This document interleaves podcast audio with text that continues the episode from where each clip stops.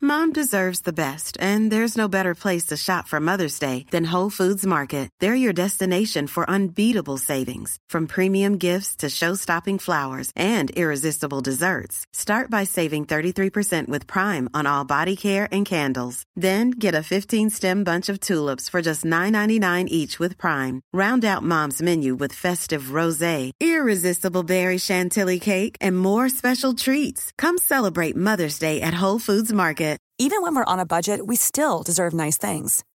Quince is a place to scoop up stunning high-end goods for 50 to 80% less than similar brands.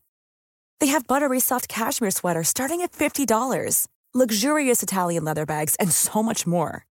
Plus, Quince only works with factories that use safe, ethical, and responsible manufacturing. Get the high-end goods you'll love without the high price tag with Quince.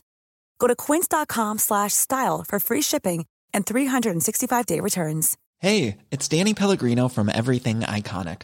Ready to upgrade your style game without blowing your budget? Check out Quince. They've got all the good stuff shirts and polos, activewear, and fine leather goods, all at 50 to 80% less than other high end brands. And the best part?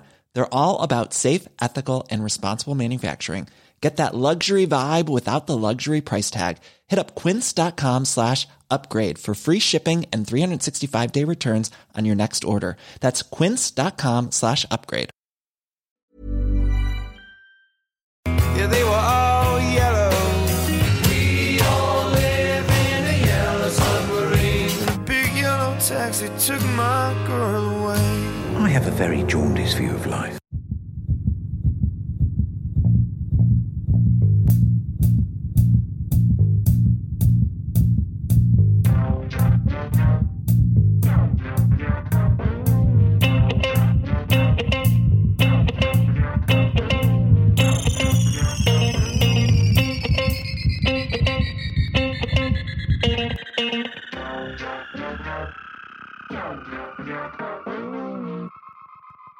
Welcome, everybody, to another episode of Dr. Matt and Dr. Mike's medical podcast. I'm Dr. Mike Todorovich. I'm joined by my friend, Dr. Matt Barton. Thank you. Thanks. Thanks a lot. How are you, Matt? This day has been a long time coming. Yes. Referred to as your friend. Oh, I thought you meant because the topic's jaundice. Um, yeah, So look, that's what the songs were about. yellowing. Yellowing. Good, you got it. You got it. So, uh, jaundice? Which is uh, a condition ca- that causes you to go to yellow. Yes. Is it more than that? Um, well, I've recently learned from you that it is. I thought that jaundice was simply the yellowing of your skin, mucous membranes, and sclera of your eye. Uh, but you said that's not sufficient No, that to be is- called jaundice. That's not. So you may eat a lot of pumpkins, or uh, they do call me carrots. Peter Peter Pumpkin Eater, and if you did that, you potentially could have too much beta carotin. and that could make you. Well, I yellow. don't know to what level, but yes, people can go yellow from absorbing too much of that. So, what do you need to add into the definition to make jaundice jaundice? So you do need that yellow in, but you also need association with a high level of a mm, metabolite called bilirubin. Mm-hmm. Nice. So that would mean it has to be high amounts in your blood. So hyper bilirubinemia. Emu meaning in the blood. Yeah. And if anyone here is a viewer of Chubby Emu on YouTube, which I think everybody should be because it's very interesting, he always talks about emia, presence in the blood. So hyper above, bilirubinemia, bilirubin in the blood. And bilirubin, like you said, it's a metabolite of breaking down red blood cells, basically. Which But- we're going to talk about. yeah, but let's go back a little bit. Jaundice, the etymology, the origin. Jean means yellow Yep. in French. Is that correct? Uh, yep. Okay. However you pronounce J A J A U N I C E. Jaunice. Yeah. I think that's all right. Uh, we probably don't have French listeners, but if we do, write in. Tell us how terrible we are. Um, so Ask Marie. that's Ask Marie. We'll ask our friend Marie. She's French. So that's yellow in French, the origin of jaundice. But it's got another term, which you probably read in, in your textbooks, maybe publications called icterus. Wasn't that a documentary about cycling? There is a documentary about cycling. So do they cyclists go yellow? Well, it's not a. It's, I don't think it's called icterus. Uh, It's called Icarus. Oh, And my bad. Icarus was the god who flew too close to the sun. Was it? Yeah. Oh. And what happened to the god? Burnt his wings, fell to earth.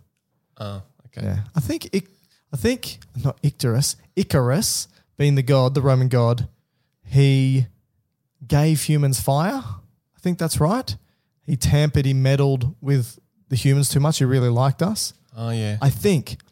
Um, and in one of the stories, he flew too close to the sun, burnt his wings, fell into earth, and that was his punishment. oh. So he wasn't. the- I thought the one that did the fire got punished by getting Oh, eaten yeah. by the crow. No, you're right. Who's that? No, no, I don't know. A crow had to peck his liver out Every day. for every day for eternity. That would also give you jaundice. There you go. Yeah. Hey, Makes sense. it all comes back around. Well, it doesn't because it's not. he's not called Icterus. Uh, Let's just say for today. it Okay. is. Yeah, you're right. We can do whatever we want. People don't listen to us for accurate information. so I- Icterus, not Icarus, Icterus being Big, the big bird. Latin or uh, Greek term for what? Big, Big bird. big yellow bird. Yeah. Yes, big yellow bird. Um, a- and they used to think that if you had jaundice back in the day, that if you were to catch one of these birds with your eye, not physically Oh, catch okay. them, but just find them, see them, that would cure your jaundice. Right. So if you were yellow and you were to come across a yellow bird and just look at it, then it would go away. Yeah. Well, the bird would go away, but your jaundice wouldn't. And so it didn't actually work. But anyway, that's the etymology. That's the background. People probably don't care too much about that. Everyone likes etymolo- etymology. Yeah, as much as they like embryology. but w- the place that we need to begin, I think, is bilirubin. How do we produce bilirubin? Because it's this accumulation within the blood or body that causes the jaundice. It is toxic. If it accumulates and we don't get rid of it, it's toxic, particularly if it crosses the blood brain barrier, which it can in its unconjugated form, uh, and be a neurotoxin. So we need to talk about h- what is bilirubin, how is, is it produced, Okay. what's its metabolic process, so that we can see where these What would things can cause go it? wrong Okay. and cause the different types of jaundice. So where should we begin? Um, well, so what you're what you're basically saying is we've given the definition. Um, f- in terms of bilirubin, which is the cause of the yellow in, what is the kind of amount that is required to get to the level of yellow in? Well, normally you'll produce around about four milligrams per kilogram per day. Okay. So I'm 70 kilograms. So that's four milligrams times 70, um, which is an, a number that I can't easily calculate in my head. Um, 28 Yeah. So about I produce around about 280, 280 milligrams, milligrams. per in a day. 24 hour period. Yes. Can you can you calculate that per hour? Anyway, um, so Nope. that, so that's your daily production. But if It'll I be around about 1.2, 1.3 milligrams per hour. But if you were, well, you'd expect to be getting rid of this. Maybe that's 12 to 30. Anyway, you shouldn't have asked me that. Yes, you need to get rid of that. You can't make that and keep Just it in keep the body. there. so it has to be excreted all the time. yes, most of Um, and the levels that I found is pretty normal that you would expect to find in a person's blood is approximately 0.5 milligrams per deciliter, which is per 100 mils of blood. it. Yeah. So that's what it should be when you take a person's blood. Yes. Okay. Now, if it goes too much, again, I found a, between, anywhere between two and three milligrams per deciliter would probably be the reason that you would start to go yellow. Yes. That being skin, mucous membranes, and your sclera. Yes. So jaundice is a clinical disorder in which y- you Mm. Clinical sign. clinical sign. Uh, the the yellow discoloration is what's getting you thinking and investigating. Yeah. so we now have to figure out um, what is the reason for high bilirubin. Yes, and in, First of all, where does it come from? How is it processed and how do you get rid of it? Mm. Somewhere, somewhere along the lines, there's a problem. that's right. So let's have a look at it. So this pathway. first place to begin. The life of Billy Rubin. Like that, do you want to call it that? Yeah, the life of Billy Rubin. Okay, so once upon a time, you have a red blood cell. I don't think he had one. Every second, you produce millions of blood cells. It's amazing, isn't it? It is pretty good. In your bone marrow, these blood cells, particularly let's say red blood cells, Yeah, we're focused on red blood cells only today for this Yes. story. Even though, anyway, I'll get there in a sec. Blood cells. Now, after around about 120 days of living their lavish lifestyle of delivering oxygen around the body, Very important job. right? They start to become misshapen. We know they've got that sort of concave donut shape to them, and that's a great shape to be able to one, squeeze through very small vessels, and two, to be able to carry as much oxygen as possible. We know that they are enucleated, they don't have a nucleus, they don't have organelles really, they're just packed full of hemoglobin. which is the carrier of oxygen. that's right. So they've got no nucleus, no mitochondria, no endoplasmic reticulum. Yep.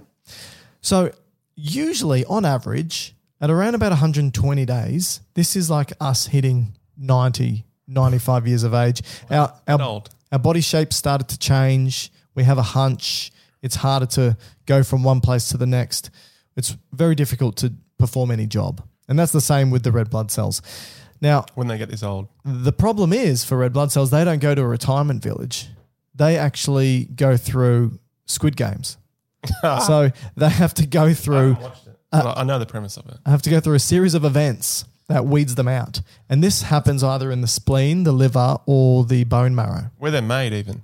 Yeah. Mm.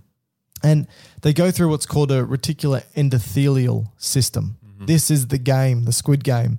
And they have to go through basically an obstacle course.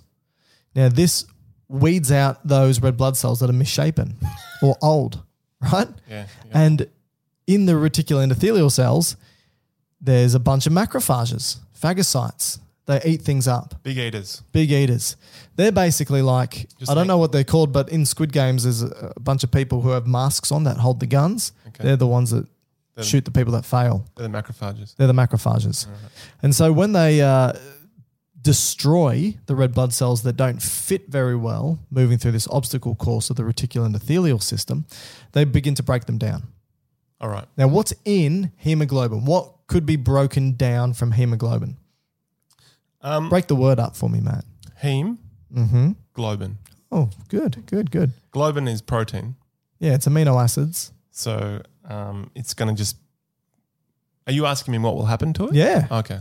Um, so the globin will just be recycled. So I, I guess the macrophages will chop it up into its individual amino acids, Yep. and then it'll get shot off into an amino acid pool, Yeah. wherever that is. I think um, For I me, thi- in my biceps. I think the macrophages can use these in themselves, these proteins and amino acids for their own bodily uses. Yeah. Not that they have bodies, but you know what I mean. Yeah. Or you like to anthropomorphize everything that Hmm. we talk about. or spit it out into the blood, maybe. Yeah. Can I just add one question to this? Go for it. It was my understanding that the macrophages didn't, didn't so much kill them, but clean them up.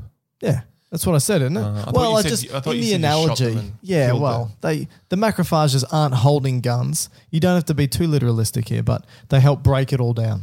So yeah, so basically, when they're getting squeezed through the maze, or whatever you, you analogy you used, Yeah, sorry, it um, wasn't good enough for they you. rip the red blood cell in, A new into, one. into pieces, yeah. so their guts go everywhere. Yes, and that includes the globin and Yeah. then the heme. And the heme is made up of some further parts. Yeah, the heme is im- the way I think about it. It has a jewel right in the center of it, and this jewel is iron, I R O N. That's pretty worthless, jewel. Well, I mean, for the uh, hemoglobin, it's important Okay, all right. because without the And even iron, oxygen, I guess. well, iron ion is what it is. I R O N I O N. So it's a charged form of iron, Okay. which is Fe two plus, and that helps carry the oxygen. Yeah. And so this iron gets pulled off the heme Yeah. and just gets recycled in the body. Is there anything you want to add to the structure of the heme? Uh, no. No. Okay. Do you want to add anything? No, no, I don't really know. I I know it's just like a something ring. Yeah, I just don't think it's worth talking Okay, about. awesome. All right. So now we've got heme by So, itself. so the iron gets shot off to get recycled. Yeah. That was your take home point. yep. Okay, all right. Now you're just left with the heme. Yep. And so heme, we're still in the spleen here. And again, it can potentially happen in the liver or the bone marrow. The heme turns into something called biliverdin through an enzyme called heme oxygenase. So it just adds an oxygen to it. Don't know. Okay. What do you think? I c- never forget. I never remember these enzymes. Reductase. I always, for some reason, think it adds a hydrogen. Maybe. Anyway, like- and Look. who cares? Who who cares? So it goes from the heme to Billy. Glad you Billy brought it Verdon. up. Billy Verdon. Yes. Okay. Billy Verdon. Now, Billy Verdon, uh, if y- you, which you probably would love to be a reptile or an amphibian, I'm actually with. the Um, I've Queen- seen- oh, Queen, with- Queen of England. yeah, and I've, yes, that's true. I have seen your cloaca.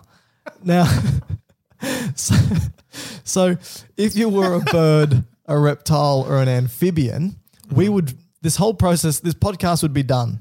At Oh, it 13 finishes here. minutes. Finishes right. here. Finishes here. With Billy, Billy Verdon. Verdon is what we can excrete if we were a bird, amphibian, or reptile. But we're human beings, and Or at least one of us are. well, yeah, not with your cloaca, you're not. As human beings, we have offspring that gestates within our uterus. Is the plural of uterus uteri? Doesn't matter. No, I don't think so. Billy Verdon can't cross the blood placental barrier, which means that the So- developing embryo or baby will after, they'll be in there for longer than 120 days. So they're going to have red blood cells that need to be recycled through this process. And so and their red their red cell production changes Mm. from I think um, the yolk sac to the liver to then the bone, okay. like us. All right. Not that you really care. No, I don't care about most things that you say. Billy Verdon can't cross the blood placental barrier. Okay. So that means when can't get bub rid of it. makes it can't get rid of it and it will be toxic. So we've evolved more steps in this process, a number of more steps. So this Billy Verdon needs to be turned into Billy Rubin. Brilliant. Brilliant. Now, what's the enzyme that does this? Reductase one. yeah, Billy Verdon reductase. Now is Billy Rubin yellow? Yeah, so Billy Rubin's a yellow pigment color, and Billy Verdon is a greeny color. And there's some mutations in the Billy Verdon reductase, so the enzyme that turns Billy Verdon to Billy Rubin, Rubin, and it can result in an accumulation of Billy Verdon, and that's called green jaundice, which is strange because jaundice itself means yellow, but it's called green jaundice. So Not super common. just to add to this, Yeah. Um, what happens in the changing colors coloration of bruises? Oh, Day one, yeah. color, or day one to day two. I I punch Michael in the arm. No, no, let's flip it. I punch you right in the face. No, no, it's, it's too difficult there. Just do something that's more fleshy. Okay, well, I could pick any part of your body, I suppose. Um, all right, I punch you in the arm Yep. because I'm so powerful. It's a really hard hit. I basically look. If if this is real life, your arm would fall off. So I I Is this still the Squid Games? I hold back about 70%. I punch you with 30% of my power. And luckily, your arm stays attached to your body, Yep. but it causes the sh- largest hematoma you've ever seen. That- Which means internal bleeding. Yes. Okay. All right. Good. And So, if I were to push even harder, that I think- internal I think we- bleeding I would think every- probably I- transmit throughout your entire body. I think everyone gets it. Okay. So you punch me and I get a hematoma or internal bleeding into my uh, muscles of my arm. well, Yeah, I know you're going to say, oh, you don't have any. Anyway, um, so initially there's hemorrhaging. So blood, whole blood, just spills off into tissue. Yeah. Correct? Yeah. So uh, if you were to inspect my arm uh, uh, shortly after, it would probably just be red, like Yeah. a red bruise. yeah. I could make Fair? another statement there, Fair- but yeah. Fair. Fair, like your Okay. skin. So continue on. That's why you can see it so well. So continuing on, this redness of the bruise will slow, slightly dissipate. Yeah. reason for it um, in your or in my arm, there's going to be macrophages, All right. same as the spleen, Okay. uh, and they're going to go, wow, there's a lot of uh, red blood cells here. Um, Delicious. we better clean them up like we do in the spleen or the liver. So, squid games in your arm. So they will start to do what you just said, changing the hemoglobin. Off goes the globin. Off glo- go- off goes the uh, iron. Yeah. But also we need to oxidize this heme to Mm-hmm. biliverdin. So the change in bruise color is now green. So, it goes from red to green. And then Yes. as it gets later and later, then it's going to move to more bilirubin. So yellow. Down so what yellow. you're saying is when I punch you in the arm, it goes from red to green to yellow. And that's the reason for it, these enzymes. wow. That's pretty cool. Yeah. All right. which will be important a bit later. Maybe I- we I- should do this experiment. Well, well, the listeners don't want to be here for f- five days. So, um, just as a side point, because I know I'll forget to come back to it, but one of the causes of a buildup of bilirubin could be a huge hematoma. Yeah, like, Like- a punch that I've No, made. no, like significant. Like uh, You say don't know how hard an- I punch. Like an ectopic pregnancy that ruptures, oh wow. and then it, you get a lot, a lot of bleeding internally. Oh, so internal. Yeah, gotcha, Yeah. gotcha. And then um, this will slowly, this hematoma that stops bleeding will slowly be reabsorbed, but because you've got so much hemolysis, Mm. breakdown of red blood cells, you're going to get an increase. in that. But we can, Bilirubin. can get to that. I just thought it was, and I assume that would be quite a transient cause of uh, jaundice. yeah, I'm not sure. Okay, so so now we've got bilirubin, which has been produced in the spleen or liver and bone marrow. Now it can leave the spleen. Now, as it leaves the spleen, this type of bilirubin is called unconjugated bilirubin. That's important to state. All right, I'll tell you what that means shortly. Now, this unconjugated bilirubin jumps into the bloodstream, and bilirubin is actually uh, quite water insoluble. Fatty. Yes. It doesn't like water. Excuse me. So bilirubin needs to bind to something that does like water, something that can carry it or transport it throughout the bloodstream, and that's going to be the limo of the liver, albumin. And so bilirubin binds the to albumin liver? because albumin. Because it's made there? Yeah, of course. Oh, Why okay. else would it be Well, I, thought called that? it'd be, I thought it'd be more for the plasma. Anyway, well, look, it's it's home base.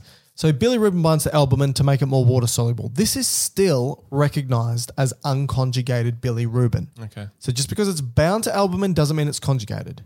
Now here's an interesting point.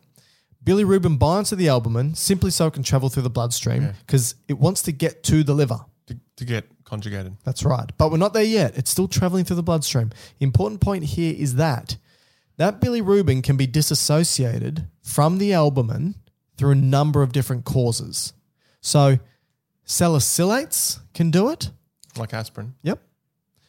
Furosemide can do it. diuretic, Yep. Sulfonamides. antibiotic. Yep. Radiographic dyes. Yep. yep. That's self-explanatory. Um, now, this isn't usually an issue for adults, but can be an issue for infants. So like newborns and so forth. that's right. So if they're exposed to these in high quantities, it can disassociate the bilirubin from the albumin. And now you've got bilirubin unconjugated because it hasn't reached the liver. It's not bound to albumin, which means it's fat soluble. yep. And the reason why this is bad is that because it's fat soluble, it wants to cross into tissues, such as the blood brain barrier, Mm. Yeah. which means when it's not bound to albumin, it will get into the brain. Yeah. And if you're a child, this isn't good. Yeah, and I think they've also got children have got like a, a, a less mature blood-brain barrier as well, so it's more likely to cross for babies as well.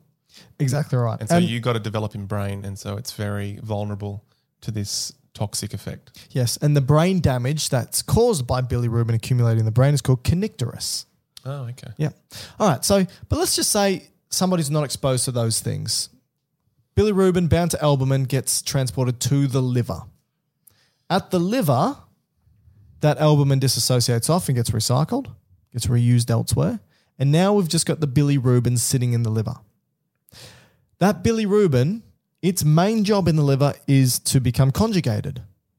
Why? Why do we want to conjugate the bilirubin? We sort of alluded to it Make just it water soluble, to make it water soluble, to make it less likely to cross these tissue barriers. and you can get rid of it easier. exactly. If it's water soluble, you can pee it out, right? It also means it won't cross into tissues where it can have its toxic effects. Yep.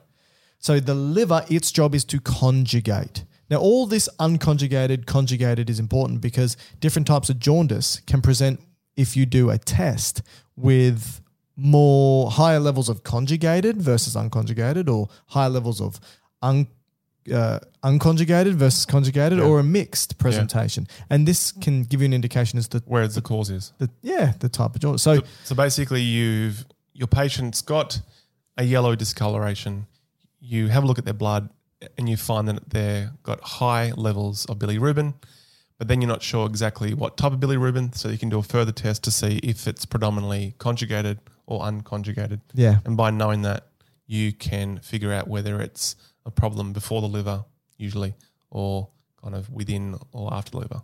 Bingo. Okay. Now the enzyme You can, That- you can pronounce this. Okay, the enzyme that conjugates bilirubin is called UDP glucuronyl transferase. What's the UDP? Don't even ask me. Ura, uracil diphosphate? Mate, uracil diphosphate. Okay. All right? Uh, no, I don't think it is. But uh, oh, who knows? I don't- tried. Who cares? Uh, the reason why I didn't say it was because I didn't care. Probably a hepatoscientist. Um, as in they will care. It's uridine 5 diphosphoglucuronyl transferase. I'll say it again. Uridine 5 diphosphoglucuronyl transferase. Let's just say I think you- that's what I said. UD. It's not. You said uracil. Uh, UDP glucuronyl transferase is what we're going to say. Its job is to conjugate bilirubin. What Yeah. that means is it adds glucuronic acid to bilirubin. What is that? it's like an a sugar. acid. It's called glucuronic acid. Is it like a sugar? It's an acid. It- and it adds this glucuronic acid to make it more water soluble. Okay. The gene that encodes for UDP glucuronyl transferase is called UGT1A1. Write that down, folks. UGT1A1, because when we start talking about jaundice and its causes, This there could be might be a, a- couple of uh, mutations present here to cause some hereditary forms. Okay. But now we've got conjugated bilirubin. What happens now, Matthew, James, Barton? Well, basically, it's water soluble. We're in the liver, and we know the exit point for the liver. So, two entry points for the liver that's arterial blood and venous blood. Yeah. And then And the, a knife through the guts. And the exit point Oh, yes. is uh, bile or the, yeah, what is that? The Output? biliary. Biliary tract. Yeah. Um, so that's anything that the liver wants to get rid of that it's not overly happy with. Yeah. It will put it down this pipe, Oh, multiple pipes. okay. So the hepatocyte is the functional cell of the liver. So you got thousands, millions, I don't know how many. Let's say trillions. I don't think that many, but we'll just go with a lot. There's a lot of hepatocytes which will do Write that down, everyone. A the lot. um, detoxifying and what Mike just spoke about. Um, and it gets, you know, you need to get the you need to get the bilirubin. So where does that come from? Well, it's going to come from blood. So it's kind of arterial blood as well as venous blood, and it's going to grab onto it. And then once it's dealt with the things it's wanting to get rid of, it puts it into essentially into the bile or the biliary system. Now, what that Wait a means, sec. So basically, the conjugated bilirubin from the liver gets thrown into the gallbladder. I'm getting to that. It's You're not go- even there yet. no. Then what were you talking about? I'm just talking about the biliary output. I don't know what what is the cor- I forget the correct term. What's the so the, the lobules of the liver? Yeah. What's the the outflow? You got the portal triad. Yeah, the Paul tried it. Yeah. And so the portal triad's going to have the hepatic artery coming in, it's going to have the portal vein Yep. coming in. Yep. uh, and it's going to, like Matt said, the hepatocytes that are present in these um, lobules will detoxify the stuff that's coming in. It will store certain uh, metabolic uh, substances like glucose as glycogen and fatty acids and so forth, uh, but it will also produce stuff. So it produces lymph and it produces bile.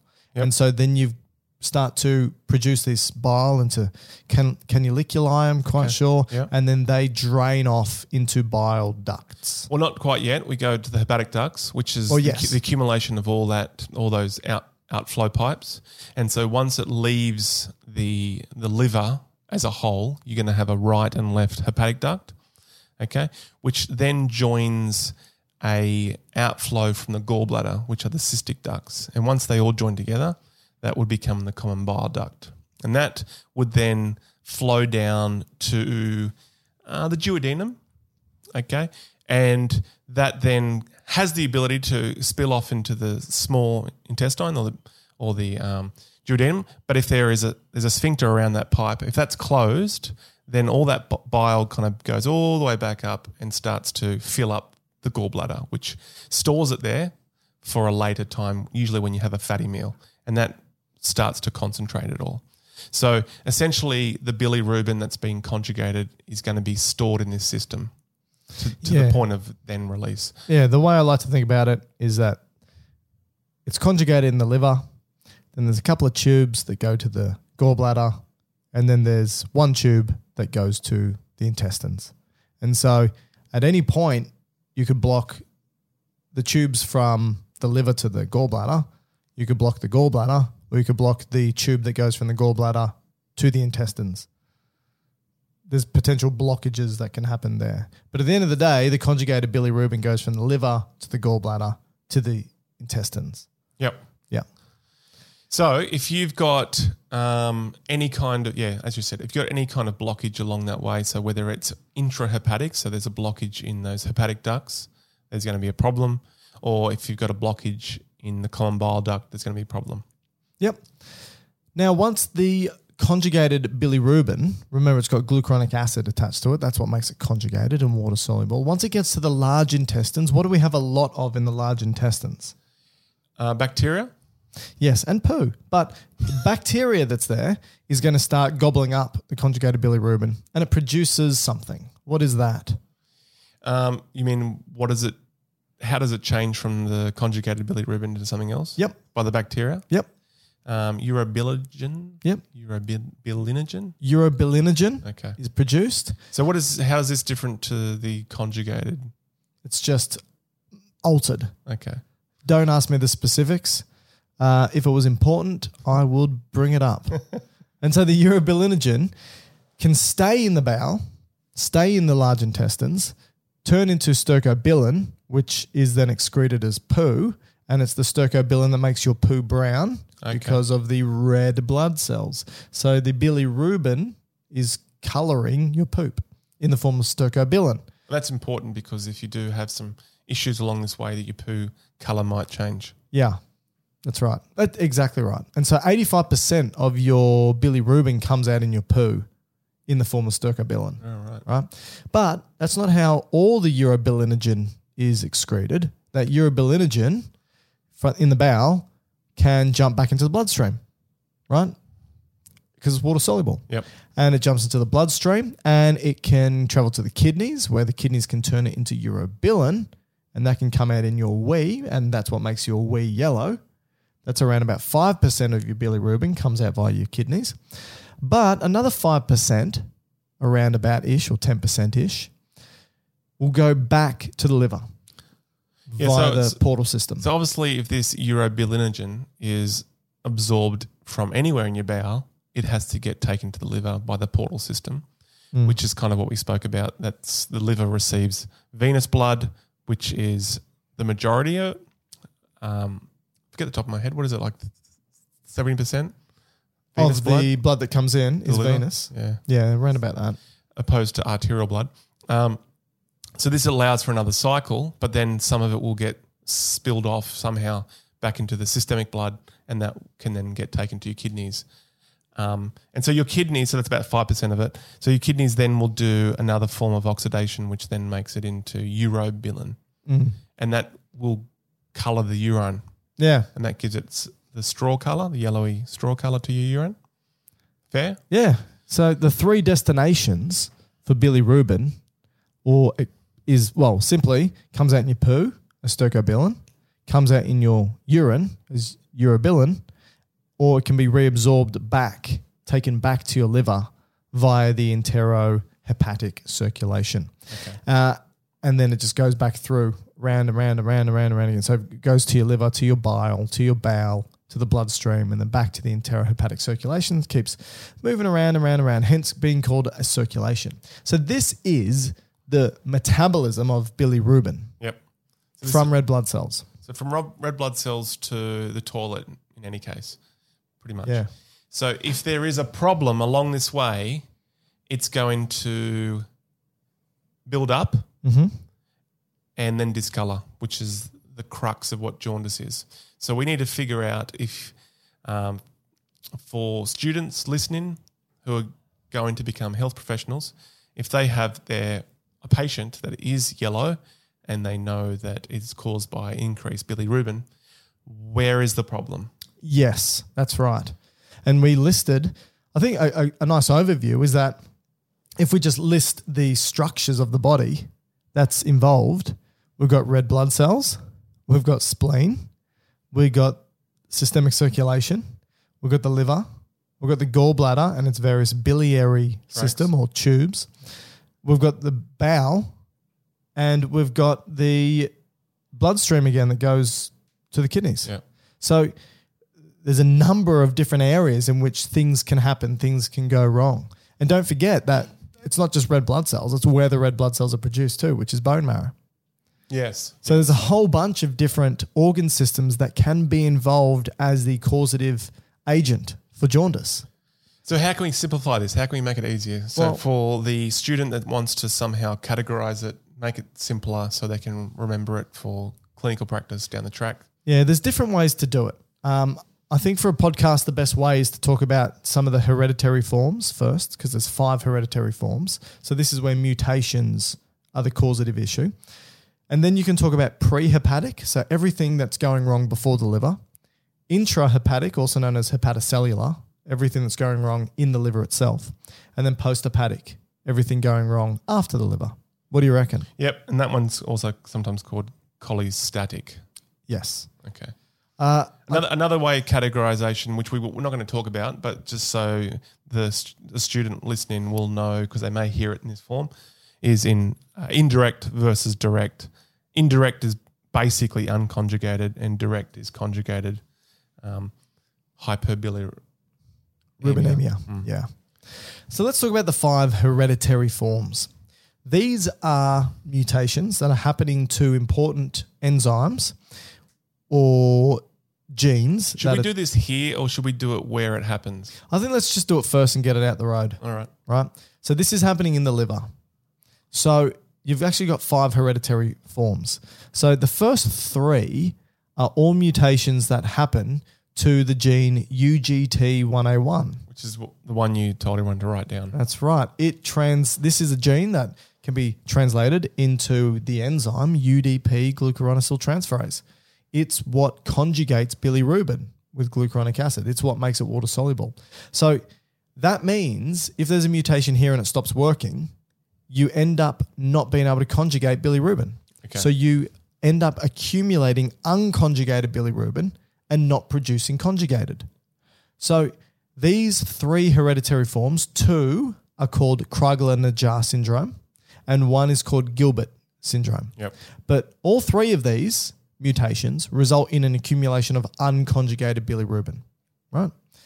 Now, you've, there's another one called Dubin-Johnson syndrome, and this is a mutation in a gene that translates into a protein or a subset of proteins that exports the conjugated bilirubin out of the liver Caniculi.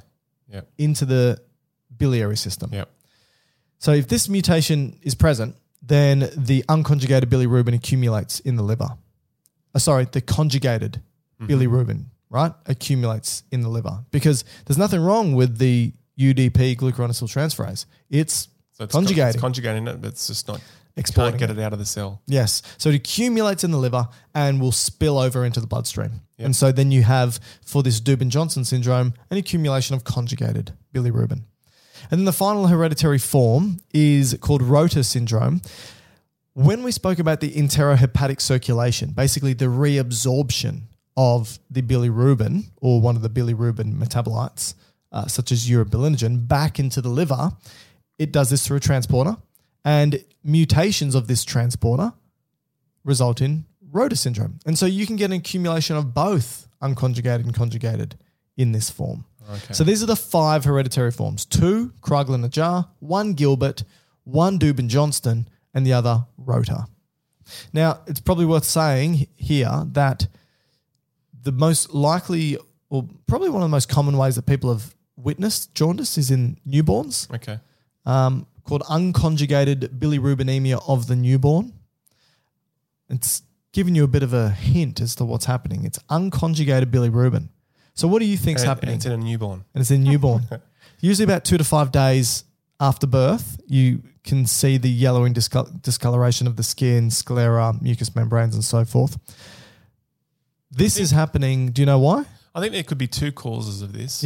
Um, one could be, which is probably less common now, but I, but please correct me, is where there's a, an incompatibility between the, um, the fetus. Well, now it's going to be the baby, but I think it probably happens fetally. Um, blood and the mother.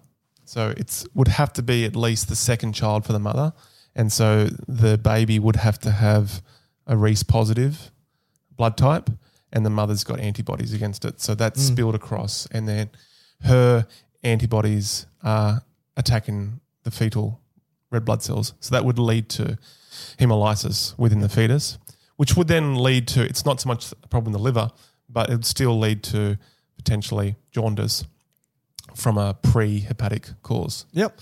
Whereas the other one, So that's the least common Okay. cause. Yep.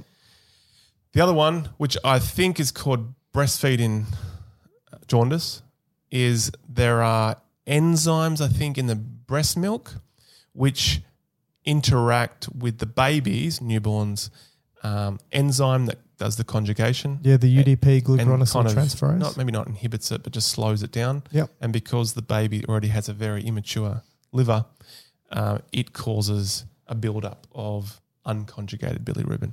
That's the second cause, and then there's Oh, is the there another third one? Uh, cause. Yep, the third cause I is don't know. simply um, it doesn't even have to be due to the breastfeeding. It can simply just be that the child has a s- slow to mature liver, Okay. and the uh, gene UGT101, its expression levels are quite low early on. So two to five days is quite low. And again, th- that means they start to accumulate unconjugated bilirubin. And this is why it's called unconjugated hyperbilirubinemia of the newborn. And so they, it starts building up. The, the baby goes yellow. yep, Everyone freaks out, or at least the parents. yep, Um, what can we do? And we know that this is going to become toxic, so we Yeah. don't want to cause a problem to the baby's brain. developing brain. So what can we do? Blue light therapy.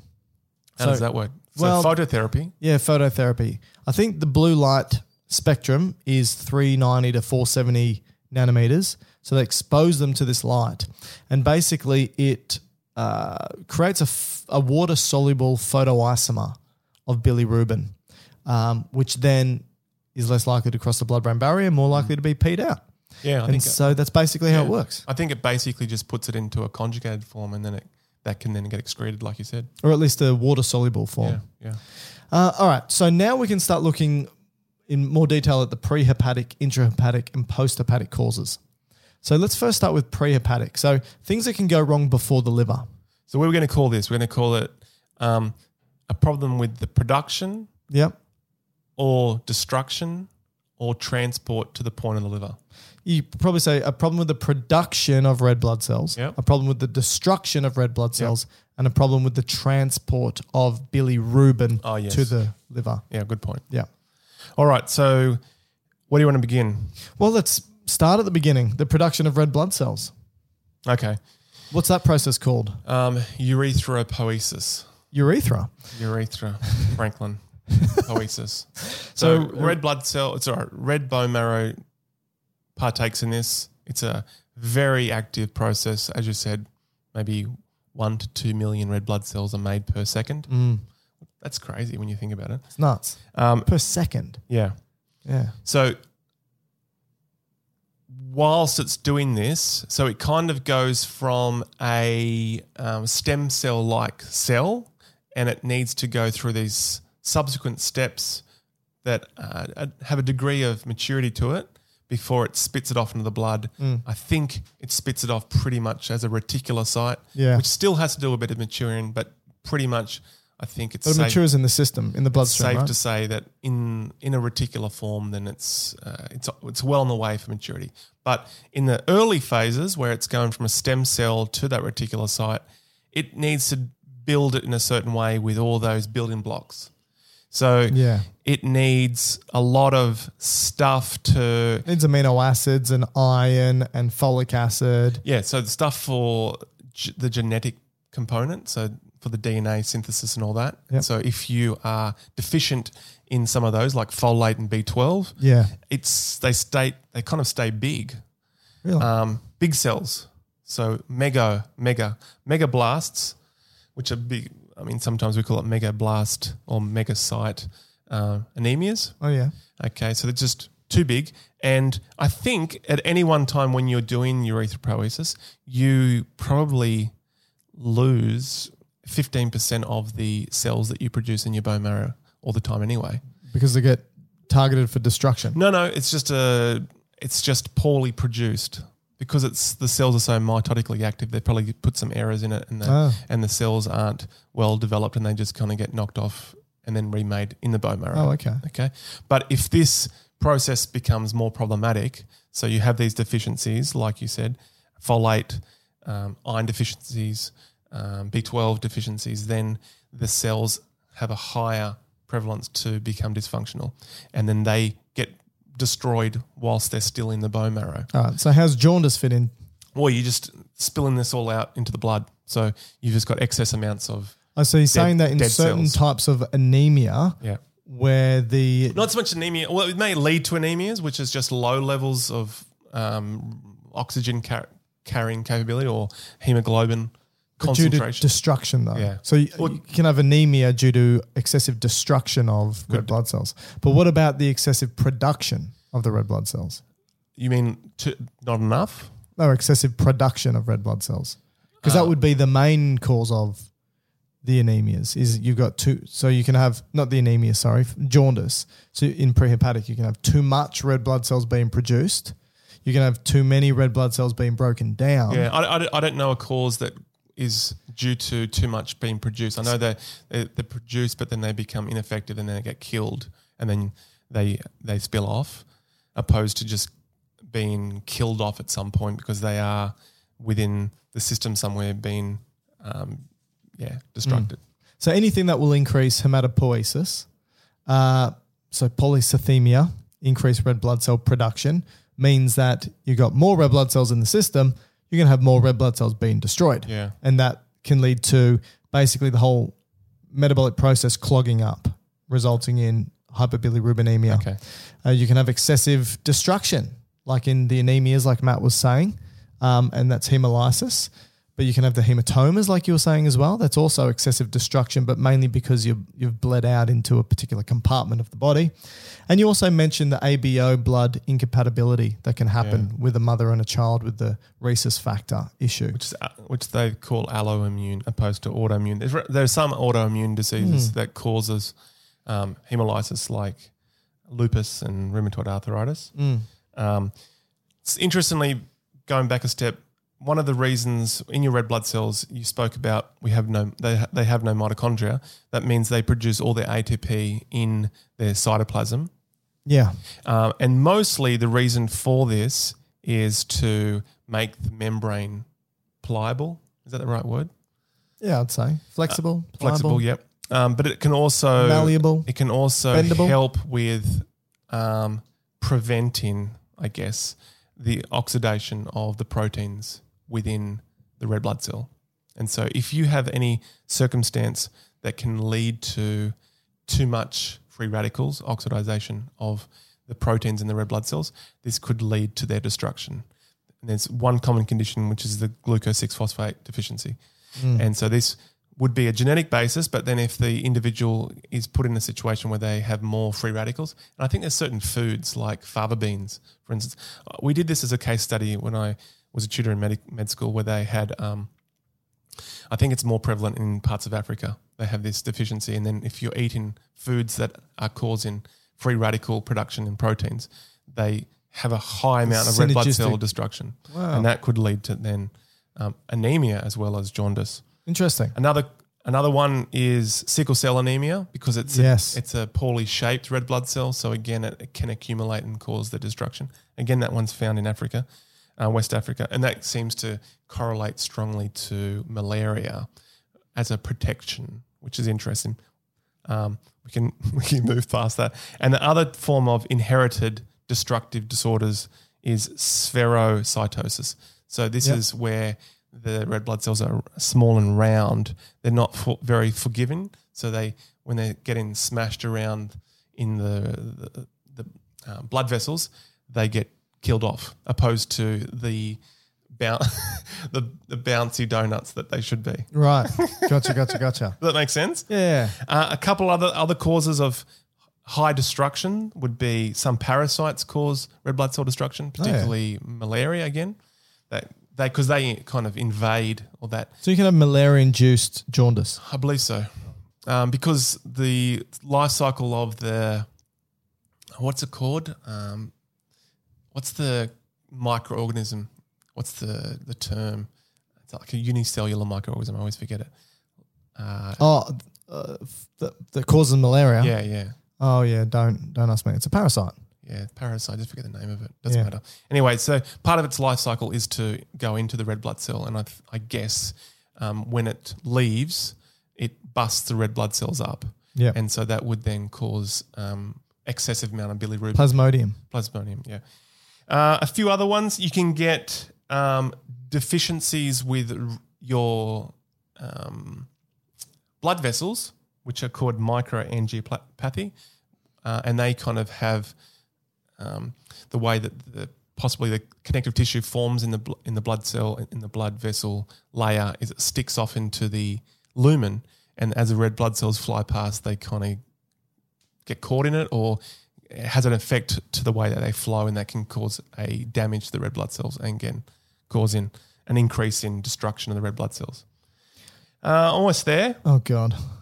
Uh, yeah, we spoke about the immune causes, SLE, rheumatoid arthritis, is some common ones, and then the alloimmune, which is a which you, you would expect wouldn't happen very often anymore, but uh, incompatibility with blood tr- transfusion.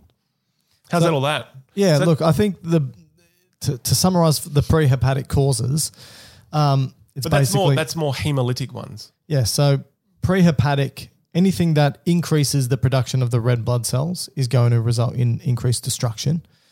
Anything that results in increased breakdown or hemolysis, Uh, which is a big one, I think. which is the most common. It's Yeah, usually a excessive- category in itself. yep. um, and uh, s- anything that so basically those two are the are the Yeah, the major big ones. causes of prehepatic jaundice. And again, take home message as well. In addition to that, is it results in an accumulation of unconjugated bilirubin Yep. because all of this is happening prior to the liver, and so it's backing up, backing up, backing up at the liver because it can't conjugate it fast enough. So you've got this excessive unconjugated bilirubin floating around the bloodstream, and Yeah. that can be tested for. And just to add to completion, I know we spoke about it, but just to add to completion, so on its transport um, in in the blood now to the liver, remember it's getting car- carried on albumin. You can get issues with certain drugs. So we spoke about the drugs. We don't need to go back through it again, but certain drugs can rip the bilirubin off the albumin, and then that will then cause a problem with its transport. And then finally, there is one molecule that seems to grab the albumin bilirubin complex and suck it into the hepatocyte. That can also be inhibited by a drug um, called rifampicin. Yep. And that apparently also causes your body fluids to go pinky orange. Oh, there you go. Well, we I've, I've never had rip, rifampicin before. So that's pre. So I Happy think- with that? Yeah, I'm happy with that. Final point about pre is that when testing for jaundice, you don't just look at the bilirubin conjugated versus unconjugated versus total, for example. You also would look at liver function tests. And because this is all happening pre-hepatic, the liver function tests will probably be normal, right? So that's an important point. You'll have increase in unconjugated and relatively normal liver function tests. But let's make a promise to the listeners, okay? We're going to do a podcast. I never promise anything to anyone. We're going to do a, po- a podcast all on liver function tests. But we thought we wouldn't do it today because it would probably cloud it all up. I think so. Okay. So Well, let's w- just we're going to get to that. keep it at that. We always do these, make these promises and they are always fulfilled, like um, our pharmacodynamics video or podcast, Yeah, should I yeah, say? Yeah, yeah, yeah. Which we still yeah. haven't done. We will do it. We'll do it. Um, all right, let's talk about intrahepatic causes, also known as hepatocellular. I think. Can Just- I just make a No, let quick me. caveat here? No, me. Me first. All right. First thing for intrahepatic, for hepatocellular, is that anything that damages the liver can be a cause of intrahepatic jaundice. And so I know that Matt just s- spoke exhaustively about this list of things that cause prehepatic. Intrahepatic is going to be far bigger because Oh, it's yeah. anything that can damage the liver. Sorry, Yeah. go. But, but what, also, what were you going to but say? also easier in a way. I'm s- I'm sorry for talking while you were interrupting. What- Well, I just wanted to say in the intrahepatic, even though you said that this is going wrong with the hepatocyte per se, it's also important to say that uh, it can be demarcated right in the middle in the sense that in some half of the hepatocyte not working, it's going to lead to unconjugated bilirubemia, whereas the other half of the hepatocyte is going to lead to conjugated. So it's it's important to know that there will be a discrepancy there. yeah, and it could potentially have a mixed uh, accumulation of unconjugated to conjugated. Yeah. Look, just I think without dwelling on it, I'm just going to list a bunch of stuff, and you can add to that. No, what do you I reckon? think it's pretty straightforward. So- So it's just got- liver's gone Bug it hay- up. haywire. Yeah, so like viral hepatitis, f- fatty liver disease, alcoholic, non alcoholic causes, tumors, drugs, autoimmune. Honestly, just think about anything that could damage the liver is going to damage its ability to conjugate. Well, damage its ability to uptake unconjugated bilirubin, Yeah. conjugate bilirubin, Yeah. and excrete bilirubin. So it, it can damage those things. Like Matt said, depending on where or how, it can lead to an accumulation of unconjugated versus conjugated Yeah. and vice versa. So, all right, so that's intrahepatic. What would you like to? Oh, the other thing here is that if you were to test for this, the liver enzymes would be up because the liver's damaged. Which we're going to talk about in the next one. Yeah. But that's a good point. But I think that's a good point is that if you see elevated liver enzymes and elevations of bilirubin, you probably have a good indication, oh, it's happening in the liver itself. yeah. Anything One- you one want int- to add? Oh, I just one interesting point. When when you so you spoke about hepatitis, um, like you said, you got the A to E. We're not going to go through that. Um, alcohol, as you'd probably imagine, is a huge one, and that's leading into the cirrhosis, um, injury into cirrhosis. But uh, when I quickly went across into drug induced, and I messaged you this this morning, and you didn't reply, which I was disappointed with. But anyway, um, I don't remember like getting the message. twenty percent I block you. um, about 20% of drug induced hepatitis, no, hepatic injury is due to Mushrooms. Oh. no uh, herbal remedies and Oh, no, also I read that. um, sports supplements. Yes, that's why I ignored it. what the sports, because you Yeah. take a sport. Because you said anabolic steroids, and I'm just thinking, well, is, is that a having a Stab go at at me? you, yeah. Yeah, Anyway, I just thought that was interesting that um, I don't take anabolic steroids, by the way. just to that- anybody who's no, listening, no, what I was gonna, what I was meaning I don't need to. is that there is sometimes this is probably going to turn into a rant a little bit more. Here we go. more from Mike than me. No. but there is this um, belief that you know uh, taking natural things like herbs is very safe, yeah, but in fact, um, herbs are just like any other potential Drug. uh, molecule or drug that your liver has to deal with it. Yeah. And if you overload it with a whole lot of stuff that, even it, though it comes from nature, uh, it can cause significant damage Mm. and injury to the liver, which is sometimes irreversible. talk to any hepatologist, so that's a liver expert, and they'll tell you how much they hate herbal teas, Okay. right? Because it's just it's b- extra burden on the liver. People think it's just a herbal tea.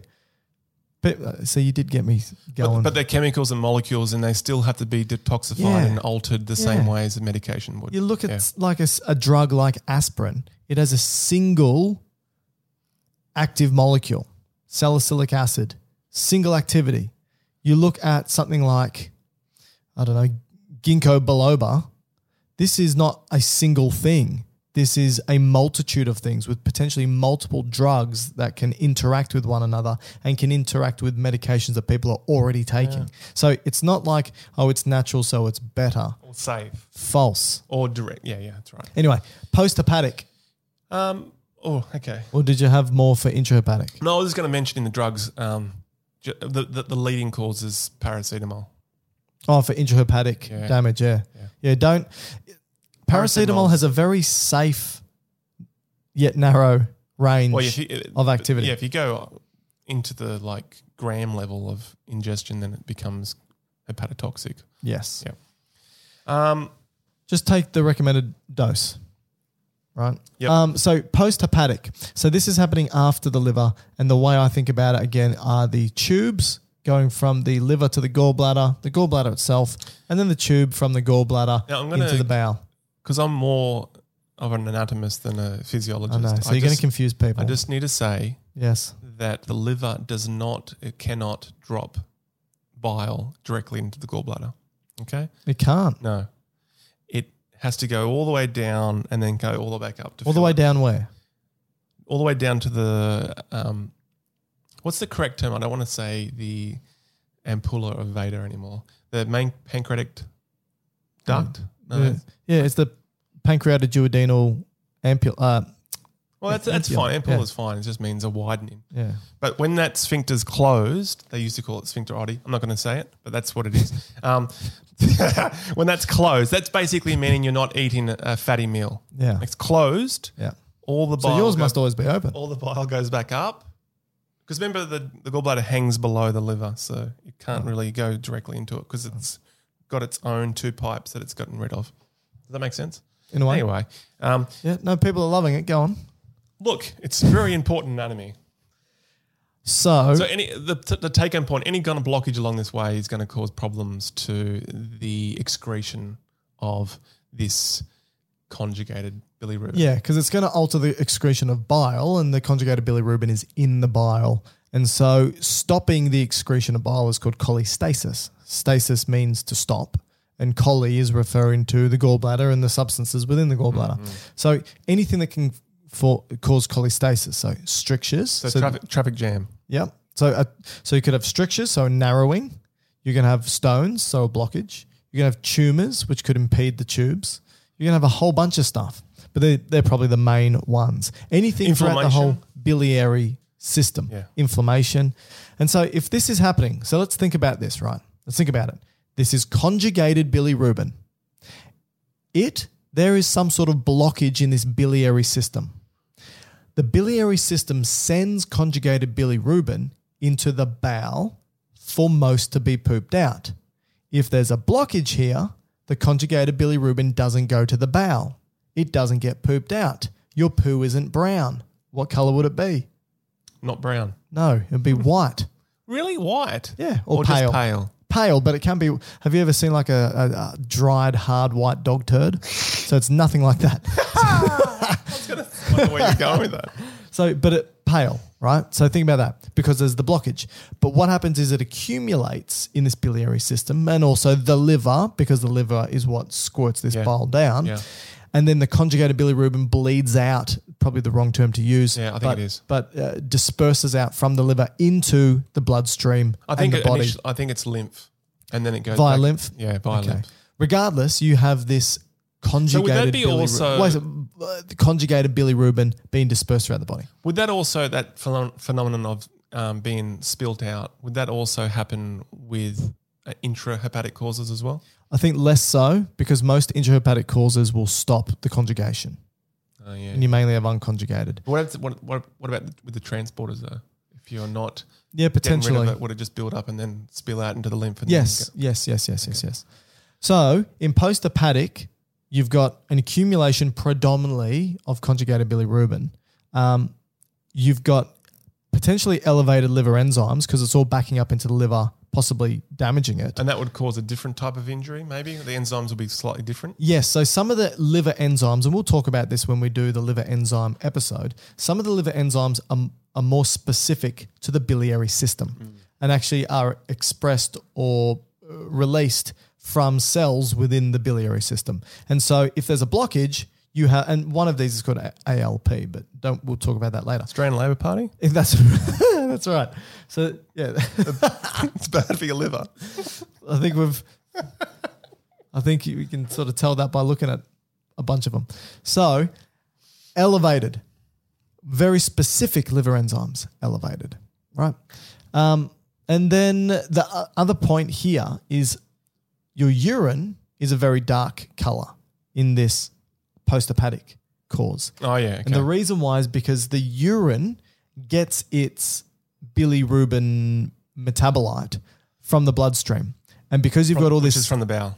Yes, and so you because the bowel isn't getting anything because of the blockages, it's backing up into the liver. The liver spills out all this conjugated bilirubin into the bloodstream, which then the kidneys will end up having to filter and it ends up filtering a whole bunch of conjugated bilirubin. Yeah, and it's also important to just to note quickly here that um, because the initial bilirubin that was unconjugated, that was first released from, let's just say, the spleen, it has a very tight relationship with albumin.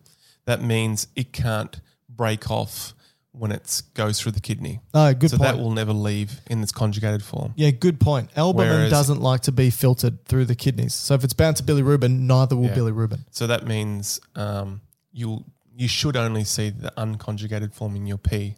Yes. But if you had a blockage here, which basically we're saying that we're not making any urobilinogen, that means you're not going to have any in your blood. That means you're not going to have it in your pee, and that's in that's a urinalysis test. Yes. So when you do your dipstick test, which we did a podcast on, if you have negative urobilinogen but you have jaundice, that would be suggestive that it's something in this post-hepatic. Yes. Hmm.